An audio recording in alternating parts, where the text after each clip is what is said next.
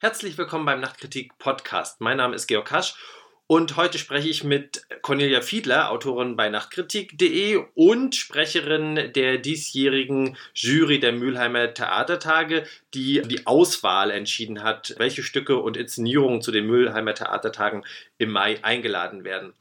Cornelia, Neue Stücke finden meistens auf den Nebenspielstätten von Theatern statt, oft auch in Inszenierungen von Nachwuchskräften. Festivals brauchen aber auch Produktionen für die große Bühne.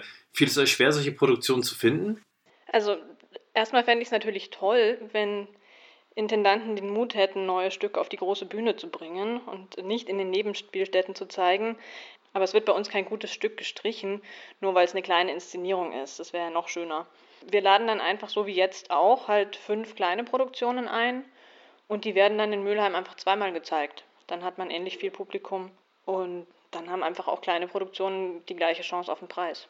Eine der großen Inszenierungen ist Wut von Elfriede Jelinek, eine Inszenierung von Nikolaus Stehmann.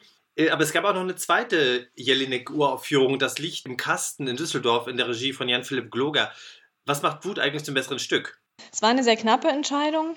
Also wir haben beide Stücke ausführlich diskutiert. Aus meiner Sicht ist Wut das umfassendere Stück. Also das Licht im Kasten umkreist so das anhand des Themas Mode Fragen von Vergänglichkeit, von gesellschaftlichen Zwängen, von Konsumwahn.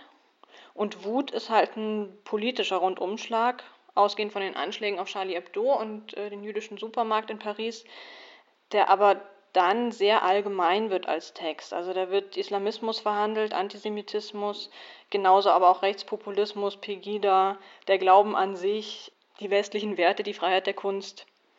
Und dieser Text bleibt aktuell. Also auch wenn man ihn jetzt liest, nachdem die Anschläge schon eine Zeit vorüber sind, kriegt er immer noch neues Futter. Hat die Wahl vielleicht auch was damit zu tun, dass Düsseldorf in direkter Nachbarschaft zu Mülheim liegt und der Großteil des Festivalpublikums die Produktion wahrscheinlich schon gesehen hat? Nein, hat nichts damit zu tun. Was das Mülheimer Publikum in Düsseldorf oder in Oberhausen oder in Dortmund gesehen hat, das ist jetzt für uns als Jury nicht wichtig. Uns geht es um den Preis für die Dramatikerin und den, den Dramatiker des Jahres und der Ort Mülheim ist da nicht zentral. Eingeladen habt ihr ja auch Vernichtung von Olga Bach in der Inszenierung von Ersan Montag. In den Kritiken wurde die bilderstarke Inszenierung von Montag wesentlich stärker berücksichtigt als der Text. Kann man Text und Inszenierung in diesem Fall überhaupt trennen? Und inwiefern muss man nicht sogar von der Co-Autorenschaft des Regie-Autorenteams sprechen? Also man kann den Text trennen von der Inszenierung, wenn man den liest dann ist es ein sehr starker, sehr komprimierter Text. Es geht um, um drei so intellektuelle oder privilegierte Hipster auf jeden Fall, die so ihren Hedonismus pflegen, um deren existenzielle Unzufriedenheit und, und Leere und auch Orientierungslosigkeit. Der Text wurde im Ensemble erarbeitet. Also Ersan Montag war dabei, Olga Bach war dabei und die Schauspielerinnen und Schauspieler. Olga Bach hat dann aber aus diesem entstandenen Material diesen Text geschrieben und es ist finde ich, eine sehr deutliche Autoren- oder Autorinnenschaft erkennbar, weil sie da eben sehr auf den Punkt geschrieben hat und es kein allgemeines Wabern geblieben ist, wie es in der Improvisation entsteht. Seit Jahren gibt es ja in Mülheim die Diskussion, dass Stücke eigentlich nachspielbar sein sollten. In diesem Jahr ist Milo Rau mit Empire dabei als Stückentwicklung. Sind diese Stückentwicklungen jetzt eigentlich fester Bestandteil der Auswahl, obwohl sie kaum nachspielbar sind? Also wir haben jetzt keine neuen Statute aufgestellt, dass jetzt jedes Jahr eine Stückentwicklung dabei sein soll oder so. Das wird im Einzelfall entschieden. Und Empire ist mit Schauspielern erarbeitet, die diesen Text sprechen, klar, also es ist deren eigene Geschichte, die sie erzählen.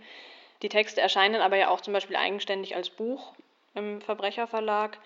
Das funktioniert auch. Ich kann mir die genauso als Hörspiel vorstellen und theoretisch könnte man sie auch neu inszenieren und anders mit anderen Schauspielern. Ob das dann gemacht wird oder realisierbar ist, ist bei René Polish aber zum Beispiel ja auch die Frage und der war auch schon öfter eingeladen.